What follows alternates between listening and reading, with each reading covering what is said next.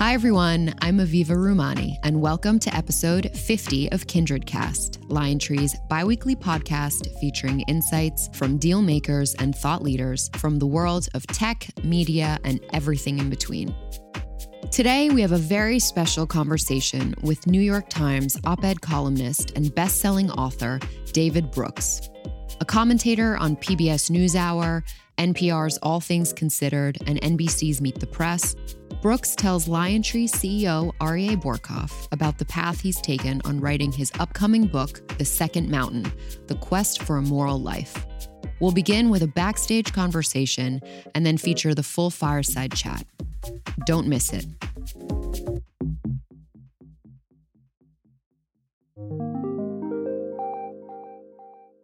I'm honored to be sitting here with David Brooks, who is the award winning New York Times op ed columnist and also the author of one of my favorite books, The Road to Character. It's been a source of a lot of life lessons for me as I have built my life, my family, my career here at Liontree. And I, I really appreciate your sitting with us today.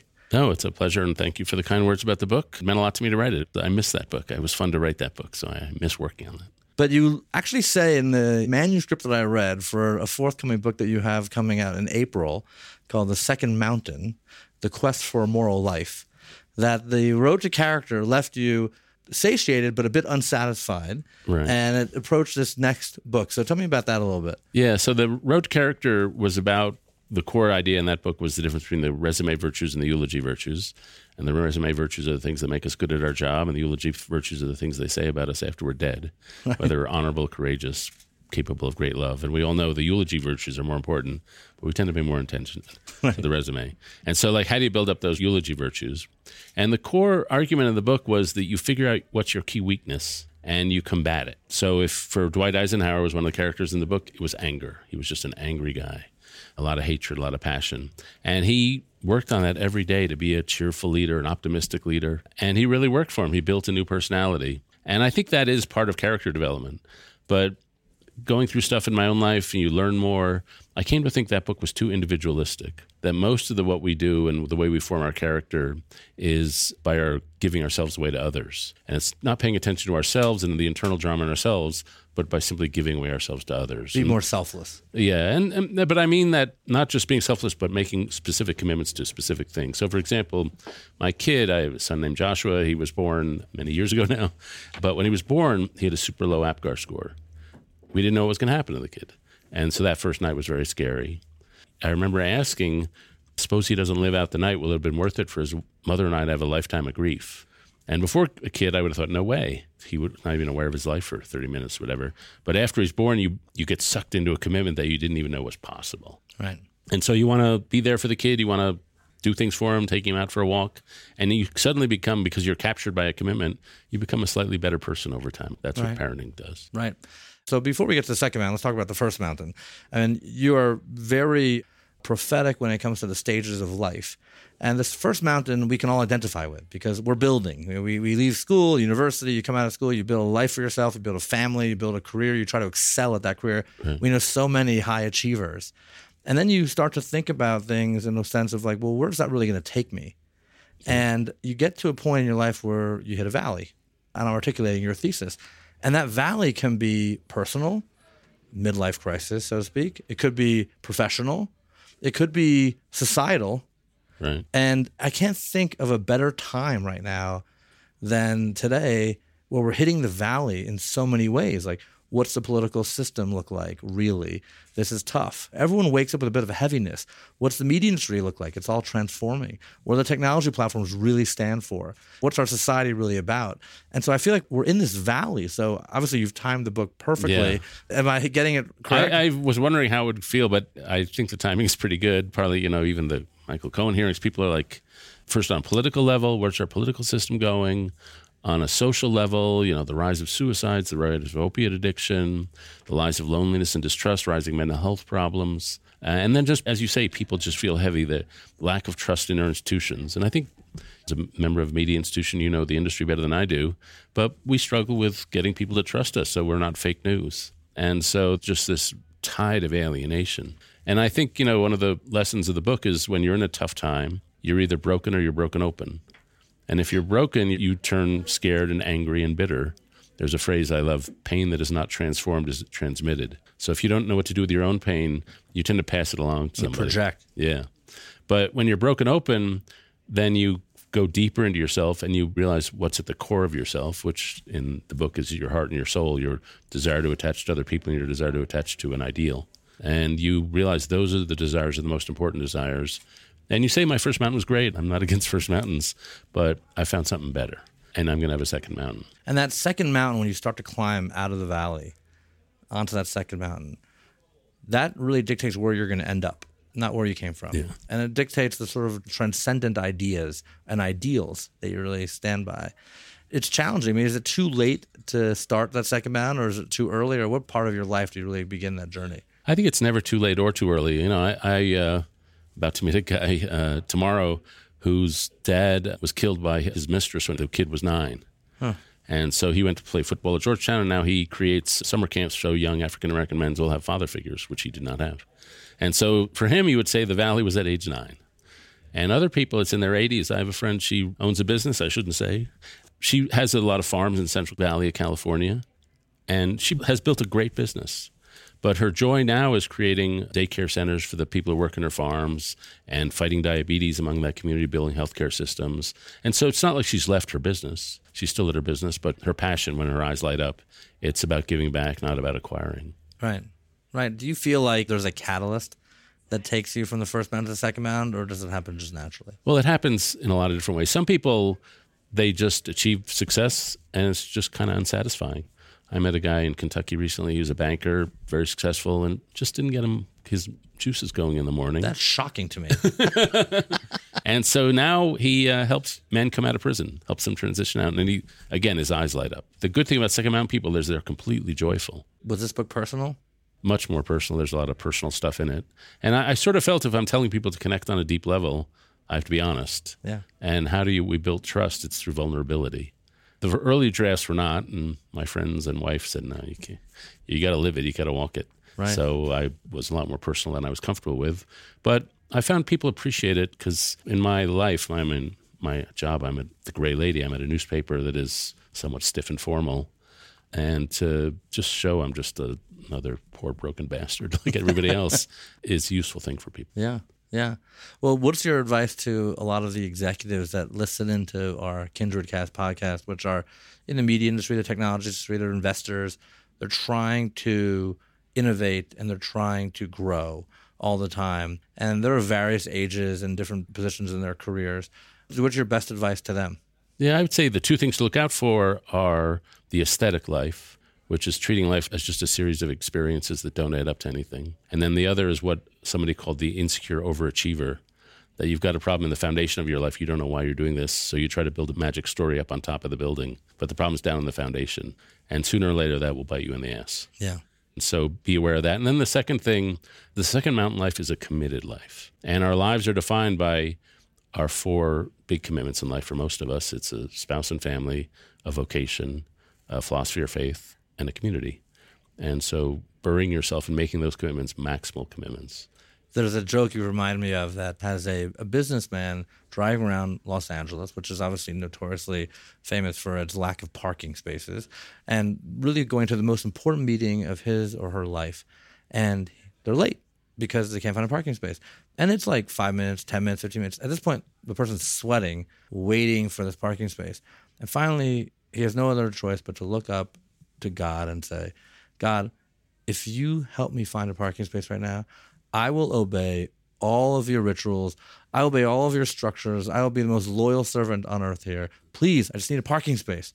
Just then he looks down and a parking space appears. He looks up and says, Never mind, I found one.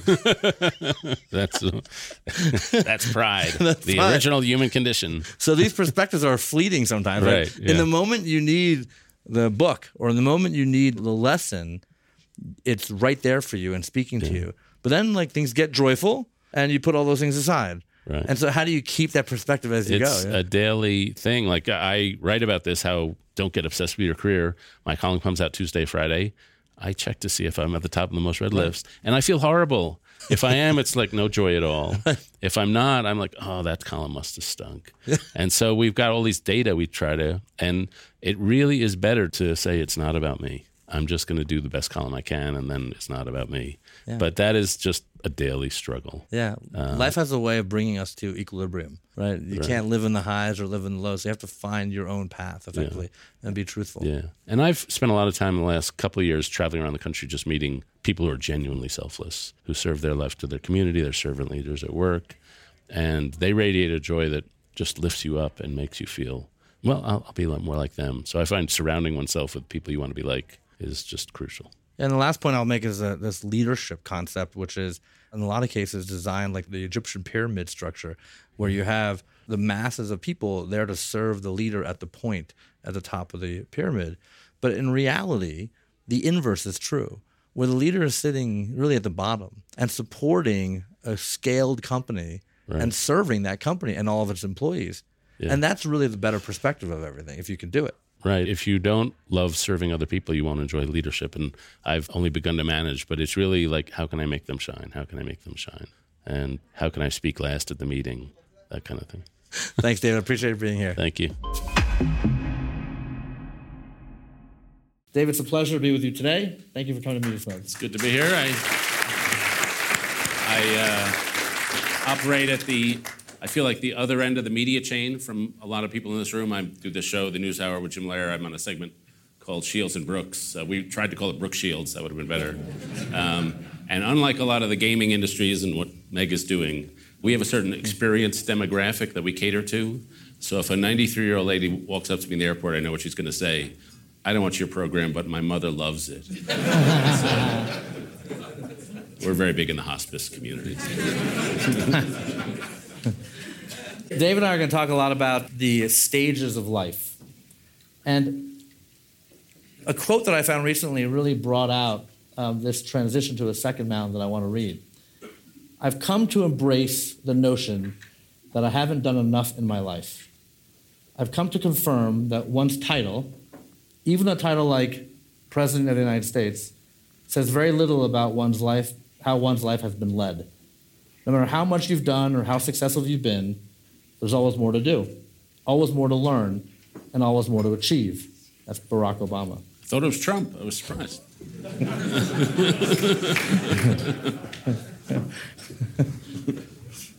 But before we get into the valley and the second mountain and the whole concept, can you take us through what you call the seven stages of life? Didn't know I had seven stages of life. I'll tell you how uh, careers often begin. Sometimes you look back on your career and there was an annunciation moment. There's a moment where everything that happened was prefigured in that moment. And for me, when I was seven, I read a book called Paddington the Bear, and I decided I'm going to be a writer. And I've probably written every day, um, except for 200 probably in the 50 years since. Uh, in high school, I wanted to date a woman named Bernice, and she didn't want to date me. She dated some other guy. And I remember thinking, what is she thinking? I write way better than that guy. So that, those were my values. Um, one of the, the best annunciation stories is it can happen at any age, but you find that thing that obsesses you. And so there's a great scientist named E.O. Wilson. Mm-hmm. And when he was seven, his parents were getting divorced in Alabama or Mississippi. They sent him to a, a town called Paradise Beach in northern Florida, where the family didn't know. So he just wandered the beach. And he was from inland, so he'd never seen jellyfish. He'd never seen stingrays. And once he was sitting on the dock, and it just flew beneath his feet. And he was amazed. He calculates that when you're a kid, every animal looks 10 times bigger than it does when you're an adult, which I think is true. And he said at that moment, a naturalist was born. And so as these moments are aesthetic. You find something you really love doing. I read about somebody who was a painter. He was asked, why did you become a painter? He just said, I like the smell of paint. It's the aesthetic sense. And you fall into the beauty of it. And so he decided at that moment, I'm going to be a naturalist. He's now 87. He's been a naturalist all his life, answering that call. And something happened on the beach, and I think it's often at that moment when we're losing something. A friend of mine says, as children, we were all losing something, and as adults, we're willing to put up with a lot in order to get it.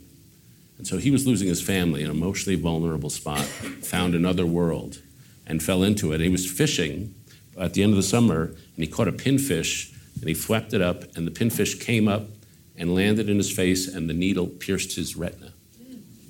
And he was hurting like crazy, but he didn't want to leave the ocean because he loved the ocean. So he let it happen. And then three months later, he went blind in that eye. So if he was going to be a naturalist, it was not going to be anything that required stereoscopy using both eyes. So he said, Well, I can't do fish, I can't do birds, I'll do ants. I can hold them up to my good eye. And he became the greatest ant scientist and later a broad scientist. But that moment of annunciation is when we realize why we're called to be here. Yeah. Well, you said that um, after writing The Road to Character, which is a profound book and a real, you know, life guide, you weren't fully satisfied, and that led you on this path to get to the writing about the Second Mountain. So, talk about what was not satisfying to you about it. Yeah, well, life happened. Um, you know, The Road to Character was about based on the distinction between the eulogy virtues and the resume virtues. Whether you're honest, courageous, capable of great love. And we all know the eulogy virtues are more important, but we tend to spend most of our time focusing on the resume. And I teach at Yale, only teach at schools I couldn't have gone into, and uh, that's all we taught about. I learned writing that book that writing a book on character doesn't give you good character, and reading a book on character doesn't give you good character, but buying a book on character does give you good character. recommend that. Um, but basically, what happened, you write a book at your particular spot of the journey, mm-hmm. and to be honest, as that book was coming out, three things happened to me. I got divorced, my kids left home to go to college, and a lot of my friends were in the conservative movement, and conservatism changed, so I lost them. And so I was in a moment of humiliation, unhappiness, and loneliness, intense loneliness. And it, it, got to the point I filled it with work. So if you went to my apartment, I was now living alone in an apartment. And if you went to the drawer where there should have been forks and knives, there were post-it notes. And the drawer where there should have been plates, there was envelopes, because I was just filling everything with work. And so what happens when you're at that moment of suffering? There's a 1950s theologian, Paul Tillich, who says what suffering does is it interrupts your life and it reminds you you're not the person you thought you were. It carves through what you thought was the floor of the basement of your soul and reveals a cavity below. And then it carves through that and reveals a cavity below. And so you fall into yourself. You realize you have depths you were not aware of. And when you see those depths, you realize only spiritual and emotional food will fill those depths, not ego, not the things the ego wants. And so the only thing, in my view, that is big enough to defeat the ego, our desire to you know, win status and success, is either moments of intense suffering that make it seem small, or being overwhelmed by a profound love that also makes the ego seem small. And so I went through a period where I realized I mean, the two things you realize is the prevalence that the rational brain is okay. I'm a bookish person. We all do calculation and analysis.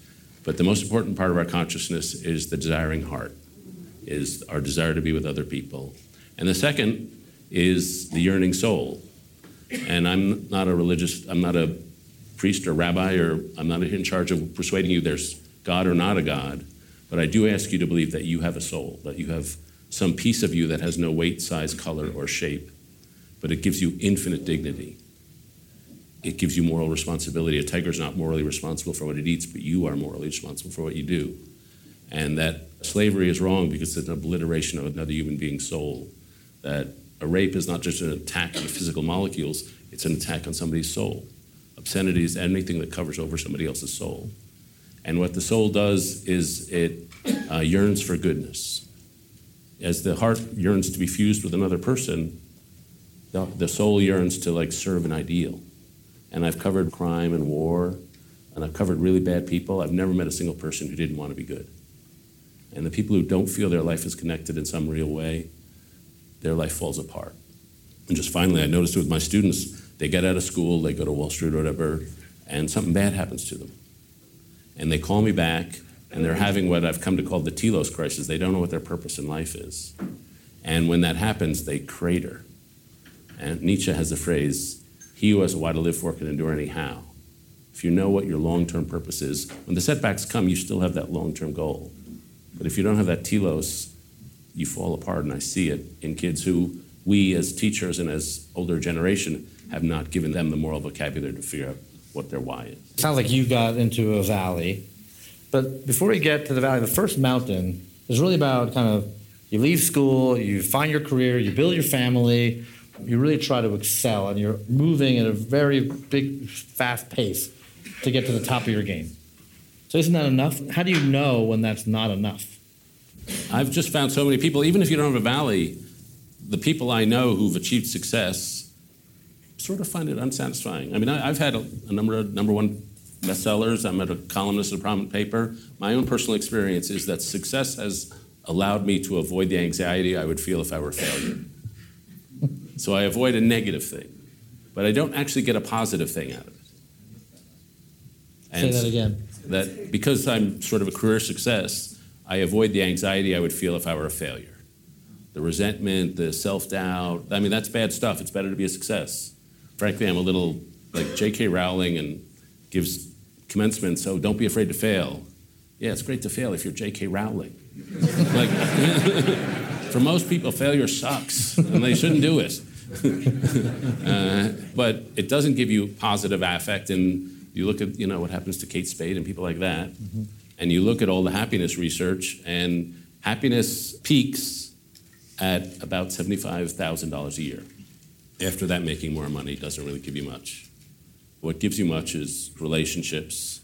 I mean, there's an interesting, you probably know about the U curve, that people are pretty happy in their 20s and they're peaking on happiness at age 47, which is called having teenage children. Uh, and, and, then their happiest are the 10 years after retirement. Right. It's all about relationships. The, the number one activity, there are two activities that really contribute to happiness having dinner with friends and having sex.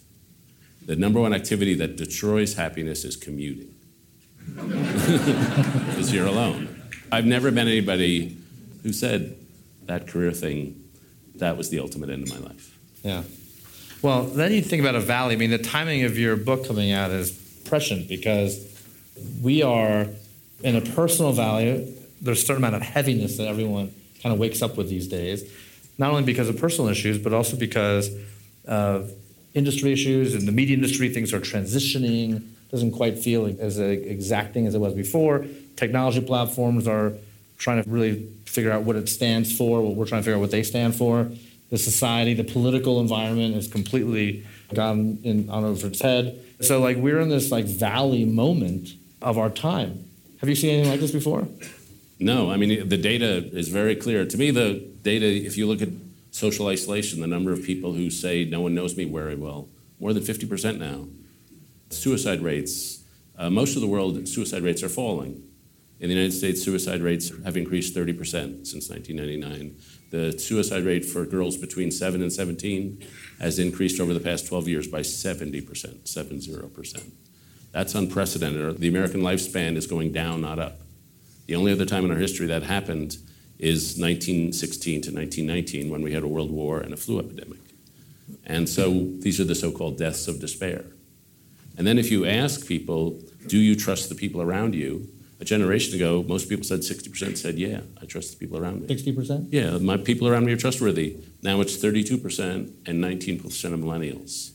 The younger you go, the more distrusting people are. And as Robert Putnam of Harvard said, that's not perception, that's reality. It's because they're not trustworthy. You live in a world where you don't feel trusted.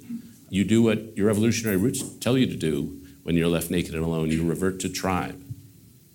And so tribalism seems like community, it's bonding, but it's the dark twin of community. Community is mutual affection, tribalism is mutual hatred. And so it's always us, them, friend, enemy, scarcity mentality, uh, build barriers, erect walls, I'm angry. And so in my part of the media world, that's the defining emotion that we deal with every day. Well, this second mountain is all about where we want to get to, not where we are today, not where we came from. And also, it's about the transcendent ideas and ideals that you really subscribe to in your life. And so I'm assuming, hopefully, that we're starting the climb of a second mountain from here. But can you jump from the first mountain to the second mountain without actually hitting a valley or dealing with despair?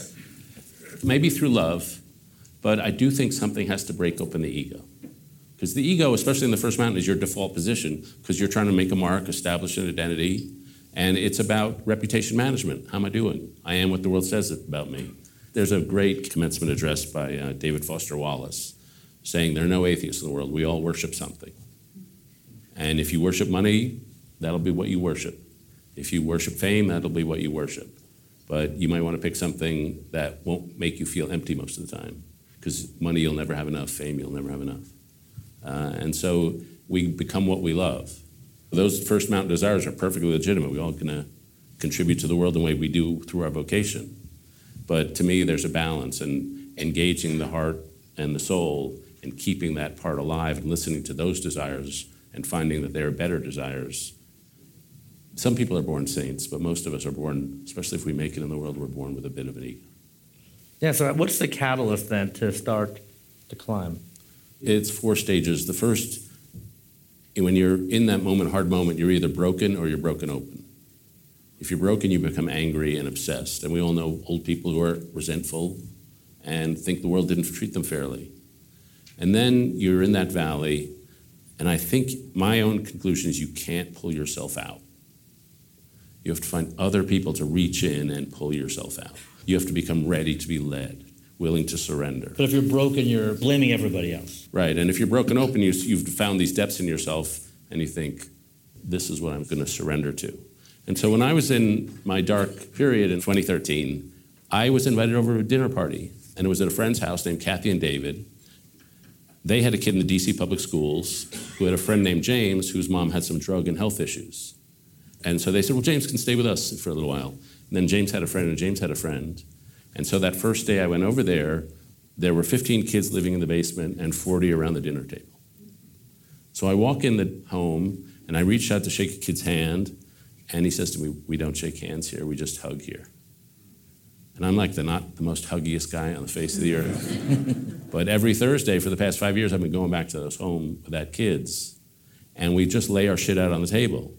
It's like, what are you grateful for? What are you afraid of? Sometimes it's good news. Somebody passed a GED, got into college. Sometimes it's bad news, depression, sexual assault.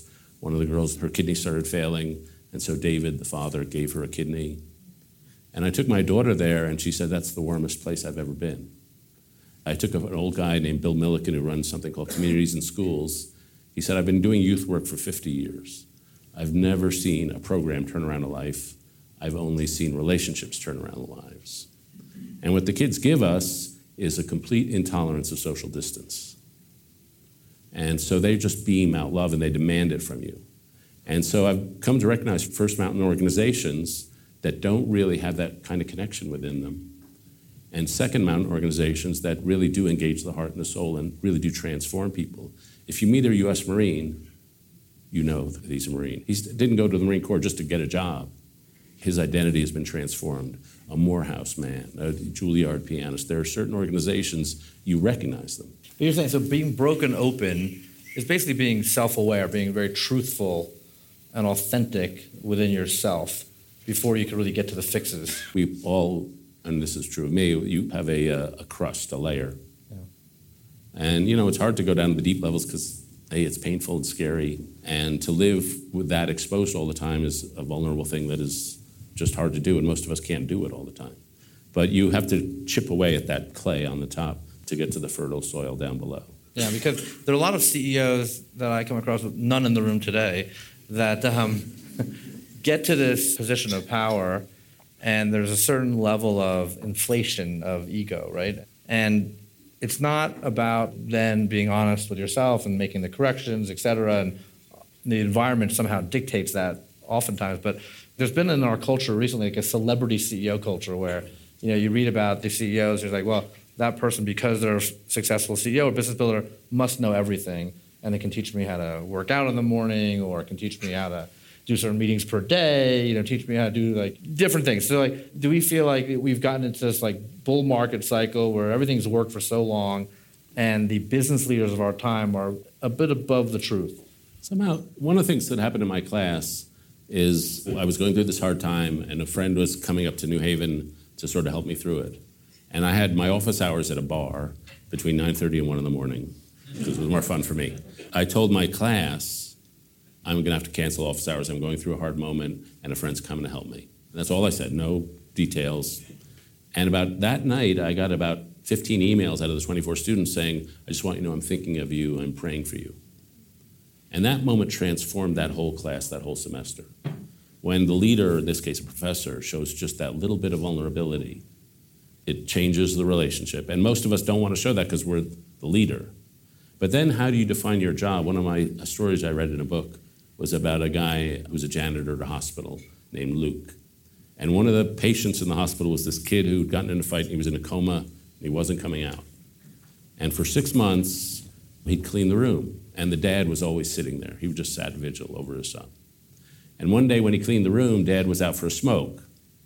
And so he was cleaning later in the afternoon. Dad comes up to him and says, You didn't clean my son's room. And sort of angry at him. And so he had two possible responses. The first is the first mountain response, which is, My job here is to clean rooms. And he could say, I did clean your room, but you were just out for a smoke. The second mountain response is, My job here is to serve patients and their families. So the right thing in that circumstance to do is to go in and clean it again so that he can have the comfort of seeing you clean it. And that's what he did. That's two different ways of seeing your job. Can you start climbing the second mountain at any stage of your life, or is the valley a midlife crisis, so to speak, or could it happen earlier in life or later in life? I mean, when can the second mountain climb begin? At any age. I really think I'm about to see a young man tomorrow in Austin who, when he was nine, his dad had an affair with a stripper who arranged his murder. And so he was nine, and that was the valley for him. And now he runs a program to help African American kids in D.C. Uh, have fathers in their lives, adult male figures. One of the most searing days I spent was in uh, outside Athens, Ohio, a couple months ago. I ran into a woman named Sarah. Her father, well, she was out antiquing. She gets home after the weekend with her mom. She sees the mattress has been shoved on the floors going down to the basement, and she thinks, oh, they're playing hide and seek, my husband and my two kids. She gets down there, and the husband is slumped over in a chair, and one of the kids is lying on the sofa with what she thinks covered in chocolate. And she touches him, and he's cold, and the, the father had killed the two kids and himself. And so that's a valley, and she was probably 35 that's the worst I've ever encountered. And she walks me through the whole process. And now she is a pharmacist and she has a free pharmacy. She has a foundation for moms who have kids have been the victims of violence. She teaches at Ohio University. And she basically said, I do what I do now because whatever he tried to do to me, I wasn't going to let him do it. It was, you tried to ruin my life. Well, fuck you. You're not going to do it. I'm going to lead a life of giving. And we in social sciences think that the things that motivate us are a desire for status, a desire for money, and a desire for power. But I now find myself surrounded by people all the time who are not interested in those things. Right. They're interested in living right relation and pursuing the good. And they're, sometimes they're in private sector, sometimes nonprofit sector, but they have a different set of motivations. And that's really the second mountain, right? Like when you start to feel a different sense of happiness. And I'm interested in your perspective of what happiness is. And how do you think about that from the first mountain to the second mountain? Just one thing before that, a few years ago, I wrote a book called The Social Animal where I paid a lot of attention to neuroscience, cognitive sciences. I did a lot of work with Danny Kahneman, if you've read Thinking Fast and Slow. And so much of what he's done is help us think about heuristics and biases in the rational mind. To me, the next frontier is our desire. Why do we desire what we desire? You can choose to order broccoli or not. You can't choose whether or not you like that broccoli. And so, where does desire come from? Why are some people driven in some ways? And what are the hierarchy of our loves? There's material pleasure we want, there's status, but there's also the desire for knowledge, why we're all here, the desire for generativity to give back, the desire for beauty, the desire for transcendence. We have a whole hierarchy of desires, and I feel we don't understand that well. So, what should we desire? Happiness. I think I make a distinction between happiness and joy. And so happiness is what you get when you achieve some victory. When you get a promotion, you do a good deal, your team wins the Super Bowl, your self has expanded. Joy is what happens when the self is transcended. You can't tell where you end and something else begins. So, a mother and her infant, you can't tell where one ends and one's begins. So, uh, hiking out in nature, religious person with their God. I collect now these passages where people describe joy. And one of them, if anybody's ever read Anna Karenina, there's this great character, Levin, who's cutting the grass with a scythe. He's just with all these people, just cutting. He loses track of time. He's just in flow. I had an old history professor who was in the World War II, and he was marching with his men. He felt his soul swell out, and he felt connected, just the swelling of himself and joining with his unit. There's a passage Zadie Smith wrote. She was in a nightclub in London and she'd lost her handbag, and her heels were killing her, and she was miserable and lost her friends. And she said, I thought I was going to die. But then magically, Q tip came over the sound system, and it just seemed like the most amazing thing that I forget, a, a tribe called Quest was entering my life at this moment, and it was morphing into Smells Like Teen Spirit. And some guy reached out his hand and he said, Are you feeling it? Are you feeling it? And I danced, and she said, Our heads flew away, and we gave ourselves to joy. And so, all kind of joy is that losing yourself. And then finally, there's emotional joy. There's a woman I wrote about in my last book named Dorothy Day. She realized that all the accounts of childbearing she'd ever read were written by guys. So she decided she was going to write an account of what it feels like. And 40 minutes after her daughter born, she wrote an essay. And parts of it are just brutal about the pain. This was back in the 20s. It ends with this passage, which I'm going to slightly butcher, that if I had composed the greatest symphony, written the greatest novel, or sculpted the greatest sculpture, I could not have felt the more exalted creator than I did when they placed my child in my arms. And with that came a flood of love and joy, a need to worship and adore. And that's emotional joy when you've become part of something bigger that you didn't even know was possible. And then I think the highest for me is moral joy. And the people I notice who are just incandescent, who radiate joy all the time. I was with, um, his name droppy, but I was with the Dalai Lama at a luncheon in Washington. And that guy laughs. He's just joyous all the time. He laughs for no apparent reason.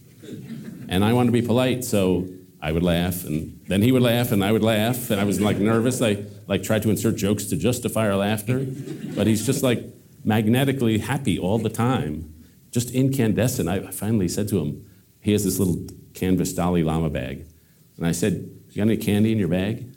And he pulled out the stuff in the bag. It's basically everything you get in the first class cabin of an international flight. It's like the little razor, the earplugs, you know, that thing. He just radiates joy. And I'd say I meet one of those people every few weeks. I meet somebody who's just joy is their resting state because they've given themselves away. They're not anxious. So how do we get there? well, the, the next stage after broken open, you get rescued and you begin a life of intimate relationship. And then I think it's about commitment. One of the things I learned when I had that time where I was living alone, I had the, the open options of a 22 year old and the mind and finances of a 52 year old. So I realized I could have done anything. I could choose a different life, I could move somewhere else, I could marry somebody else, whatever. The first thing I learned was freedom sucks. Political freedom's great, economic freedom's great, journalistic freedom's great, but social freedom sucks. That the person who is unattached and uncommitted is unremembered because you're not attached to anything. So I became obsessed with this process. How do we commit? You know, then the Bible, Ruth says to Naomi, Where you go, I will go. Where you die, I will die. Your God will be my God. Where you're buried, there I will be buried. It's a total commitment. And my favorite commitment is a promise made from love. You fall in love with something, you say, I'm going to make a promise to that thing.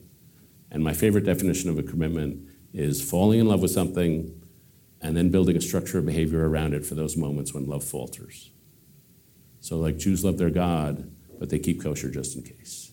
You've got to build a structure of behavior around it. And most of us, not all of us, but most of us in the course of our lives make four big commitments to a spouse and family, to a vocation, to a philosophy or faith, and to a community.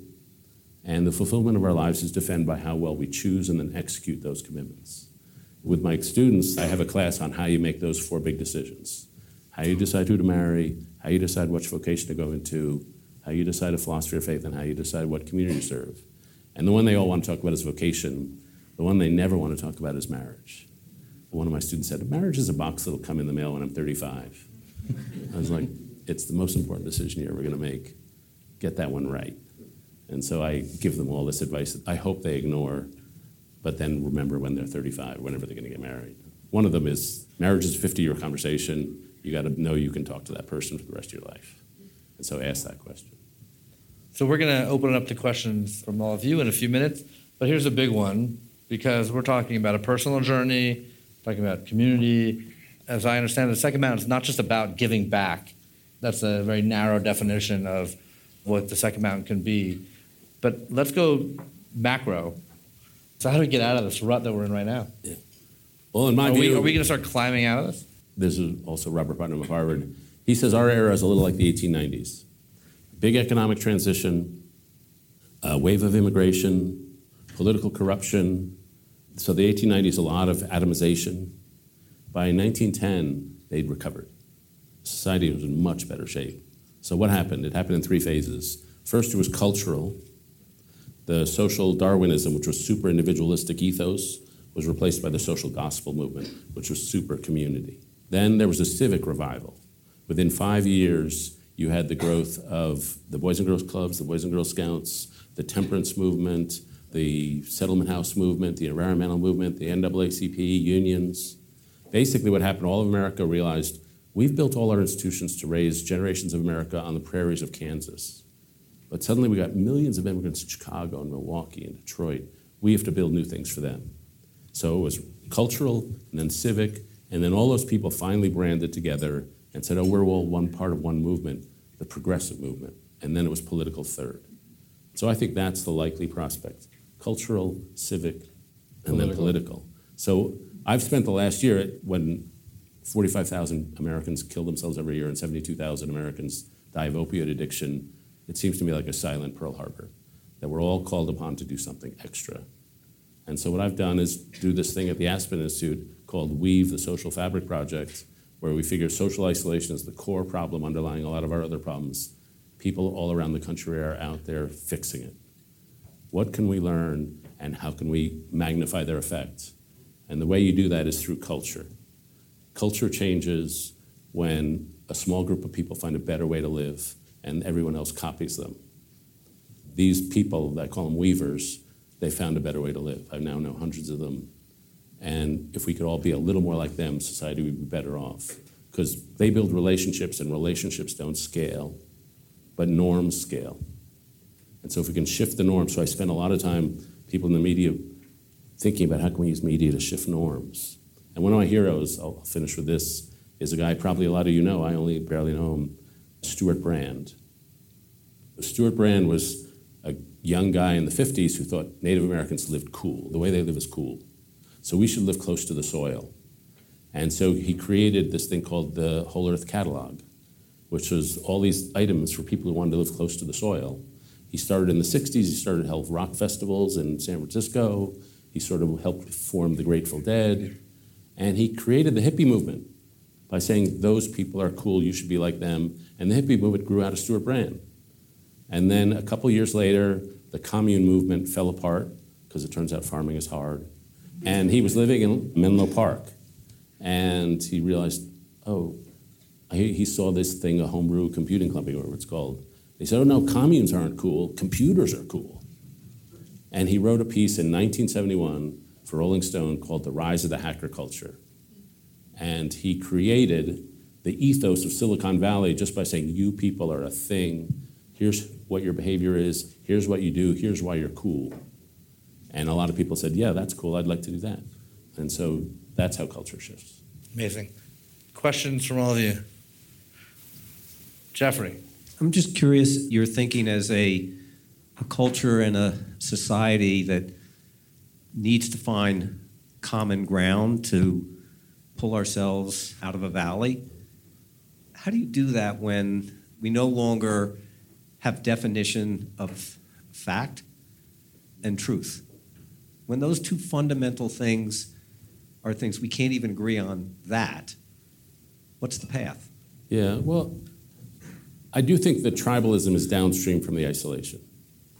So I've spent this year traveling to 24, 26 states, going to community after community. Well, what does that mean, by the way? I don't understand. Tribalism is downstream from isolation. So the reason we form these ferocious tribal identities is because we're seeking membership in something.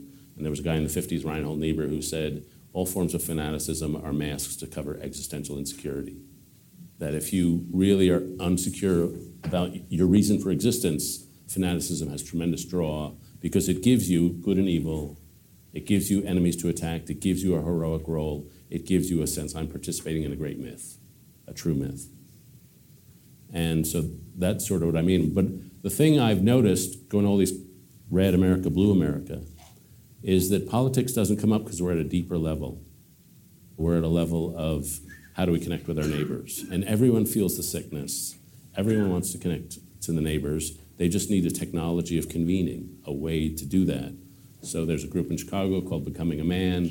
They take gang members and they have them show up with each other, groups of 12, every week. How are you doing intellectually, spiritually, morally, and emotionally? And they have to be completely vulnerable. And these are gang members who are totally armored up. The phrase that I hear most often among these people, the first phrase is the whole person. I want to treat the whole person, not just the part that's in the school, not just a brain on a stick. I want to treat the whole person. The second is radical mutuality. We're all equal. So there's a woman I know in Baltimore, went to Hopkins, who started this great program called Thread, which is basically a mentorship program, but she doesn't use the word mentor because it suggests somebody's high and somebody's low. There's a, just a great desire to be all with each other. I don't do things for people, I do things with people. One story, there's a woman named, her last name is Mary Gordon. She wrote something called Roots of Empathy. And the way they teach empathy in the schools is they bring a mom and an infant and put her in an eighth grade classroom, a green carpet, and the kids all sit around it, and they have to guess what's in the infant's mind. It's a way of developing theory of mind, of developing empathy. And one day there was a kid in there who had been through the foster care system, had seen his mom killed, He was name was Darren. He was bigger than all the rest because he'd been held back for two years. He asked the mom if he could hold the kid. And the mom was nervous because he was big and scary, but he took the kid over to the window sill and he just was great with the kid. He just rocked him in his chest. And he brought the kid back and they started asking questions about parenting. And his final question was if no one's ever loved you, can you still be a good father? That's like the deep level where we're all joined. And making those connections on that level, to me, is the prerequisite for getting us to a point where we can listen to each other on stuff like politics. Next question. Who are the great moral intellects that you respect today? Is the question. I guess I'm big on. There's a guy, Atul Gawande, who's a surgeon at Brigham, and he is just as humble as can be. I'm big on humility. I admire those people. And, you know, I worked for a guy named Jim Lehrer for 10 years. And what was interesting was how he mentored me. I'll tell two quick mentoring stories. I was a young TV pundit. I'd never really done TV much. And his face, when he was off camera, was very reactive. And when I said something he thought was crass, his mouth would turn down. And when I said something that he thought was good, his eyes would crinkle in pleasure. So he never said anything to me. I just tried to avoid the mouth down turn and get the eye crinkle. Somebody once wrote to me, a veterinarian in Oregon, said, What a wise person says is the least of that which they give. What gets communicated is the small gestures. Never forget the message is the person. And so for him, he was a great mentor to me and a great man because he gave me standards of how to behave. And I got to follow them, and he was a reliable moral guide. The second mentoring story that I was thinking of E.O. Wilson. So E.O. Wilson had a great mentor at Harvard and his name was Philip Darlington. And what Darlington did, he collected bug samples, because like Wilson, he was a bug guy. And he said, never correct on the path, cut through the jungle. And one day, Darlington was on a log collecting water samples in the Amazon, and a crocodile comes up and eats him, chomps him, drags him to the bottom. He escapes, the crocodile gets him again. He finally escapes. His whole right side has been chewed up. He drags himself to a nearby facility. They save his life. And Wilson said, That's not what's admirable. What was admirable is he was in a body cast, and he found a way to drag himself in a body cast into the jungle for the next six months and to collect samples one handed. I think what we want from our mentors, from our moral leaders, is a sense of what is worth really wanting, even if it's really hard. And so saying this is really worth loving a lot. And I find that's what mentors really do. They tell us what to love. Scott? The question is whether the acceleration of information is making it hard to get to the second mountains, more or less. Is it making it easier to reach the abyss? It raises the, the abyss, yeah. I certainly think so. I mean, it's, these are amazing new technologies that we're having trouble. We have to figure out how to use them, and we don't know. And so to me, the 70% rise in suicide rate for teenage girls, that's a technology story in large measure. And so we got to figure that one out. That's pretty urgent. I would say for me, I talk about lifelong commitments. How do you make lifelong commitments if you can't keep your attention focused for 30 seconds? And that's me. I am as addicted to the phone. You know, if you want to drive mice crazy, give them irregularly timed rewards. Cocaine burst here, cocaine burst there, but they never know when. That's my phone. I always think the next email is going to be good. And so I'm always checking. So we're in a phase, I mean, it's a shame David Foster Wallace killed himself because he was the master of this. He wrote a book called Infinite Jest, living in a world that's so fatally distracted that you're just always on distraction all the time. And 250 years ago, Kierkegaard described this thing called the aesthetic life, where you measure your life by aesthetic criteria. Is it pleasurable or unpleasurable? And he said that's a life that accumulates into nothing. And so Instagram is the aesthetic life. I'm not saying these are bad technologies, but we, we have to figure out how to use it and make it the humanity come out. Stephanie. It sounds like the good news that you've said to us is that tribalism is a product of isolationism. And tribalism is where all the bad things happen. But above that isolationism, we're just saying that we're lonely and we need help so we can solve that. And you're saying the weavers are on the bottom and they're trying to solve that. But isn't the bigger issue those that are at the absolute top, whether it's individuals or organizations, are capitalizing and monetizing specifically on tribalism? We're all weavers and rippers to some degree. We all do things, we all stereotype, and that's ripping society. We all attach, and that's weaving. But some people are paid to be rippers. And not to get political, but if you have a president who has an us them mentality, everything's friend enemy distinction, it's going to be hard because you're always going to have tearing from the top. And I'm not just focusing on him. Listen, I work for a paper that has a pretty left wing audience, and we are driven, you know, like everybody get page views. If I wrote 110 pieces a year saying Donald Trump is a complete moron, I would get to the number one most viewed every time. Our audience has an unquenchable desire for that column. And it's hard to fight against that. And frankly, now because of the plethora of content, where you're linked to on the home site depends on whether you're part of that chorus. And we're trying to wrestle with that. It's hard for society to fix itself on the bottom when it's being ripped at the top. You know, one of my mentors was Milton Friedman, and he came up with the idea that corporations there to serve shareholder value. And I just think we need to fix that. Is your company really better off if the employees don't believe in it? If there's no sense of shared telos? if there's no sense that you are spreading an ethos and when you send your employees out in the world, they're going to spread that ethos even more. To me, I look at organizations that are thick and thin.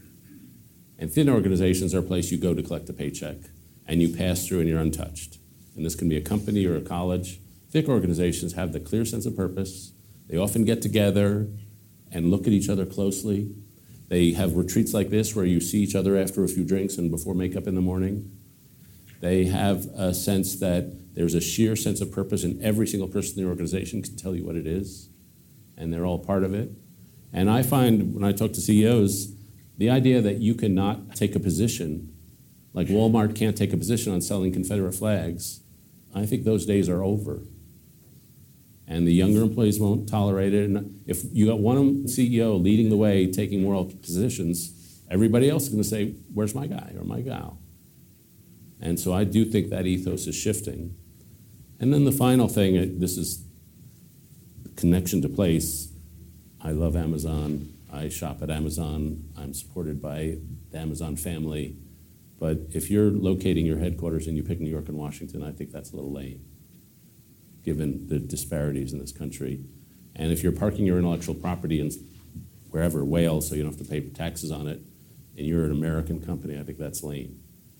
And I think a lot of standards have to shift in that direction. And I say that, believe me, as a conservative guy who worked on the Wall Street Journal editorial page for nine years. I'm a free market person, but the market has to be embedded. Hmm. Last question. Do. It's been interesting to hear you talk logically about failure. And I don't know a single person who hasn't said they've learned more from their failures than their successes. But what has always bothered me is what is it about human nature that causes Schadenfreude? what is it about us when we can look logically at failure and understand it's a part of life and understand what we can learn from it and how important it is? Yet so many and some part, not of everybody, but of many, take joy in seeing those that have succeeded fail. Yeah. Yeah, I'm not an expert on envy, but I think that's probably the main subject here. I mean, Twitter is basically that. There's a lot of like, let's take down who's ever up. And there's something egalitarian in our nature. It's interesting. It, I used to cover the end of the Soviet Union and I covered Russia. The story they would tell about each other was if my neighbor has a cow and I don't have a cow, what I secretly want is for his cow to die. and so it's just like if you chop up, I want to chop you down. There's something about that ego competition. All ego is competitive, all ego is somewhat contemptuous because you're trying to drag down the other person, and all ego is fragile because the ego is never satisfied. The ego takes its pleasures where it, it can, and the failure of other people is one of those things, especially the failures of those who have done better than you. And so to me, it's putting the ego in the context of these other desires. That is the right answer to that. David, do you have a closing message for everyone to take away from as it relates to the second mountain? I haven't thought about that. This is the first time I've spoken about the book in public, so I'm a little raw. We appreciate um, it. My publisher, when I came out with The Road to Character, said, Oh, you're entering your woo woo phrase. But it turns out people, I think, want this language. My, one of my vocations in life is I think our public culture is over politicized and under moralized. We spend a lot of time talking about every poll, everything that happens with the president, every campaign, all 3,500 Democratic candidates, will cover all that. But the things that really matter in our life are our relationships and our character. There's a great passage from Samuel Johnson, a couplet of all the things that human hearts endure, how few are those that kings can cause and cure. And so, trying to shift public attention toward morality, character, and relationship has become my mission over the last few years, even in the pages of the New York Times. I started out at the Times as the conservative columnist of the Times, a job I likened to being the chief rabbi in Mecca. Uh, not a lot of When The Road to Character came out, they'd hire me to give a book talk on my book tour at a convention center with 4,000 mid level managers who've been talking about health insurance benefits for the past four days at the convention. And I'd go in there and I'm going to talk about George Eliot's Love Life, and some intimate woo woo thing. And I would go in and think, this is not going to go well. These are the most boring white men I've ever seen. And when I would talk, this quality of silence was different than anything I'd ever heard in my career because the hunger for this kind of conversation strikes me as so insanely high. So you didn't even have to be good, you were just a sprinkler system in the desert. And so I just ask to take advantage of these days with each other and your hospitality to do what I think this is designed to do. Well, I can tell you that I'm going to be very focused on accelerating out of my valley into climbing my second mountain. And I hope you guys will all be there to help me and be with me the whole way through, starting with this conference. But David, thank you so much for being here and for sharing this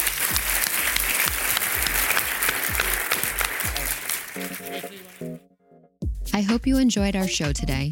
If you want to check out any prior episodes, you can find us on Apple Podcasts, Spotify, or wherever you listen. Feel free to leave a review there as it helps people find the show. You can also follow us on Instagram, Twitter, and Facebook at KindredCast for behind the scenes photos and info. Keep listening and see you next time. Audiation.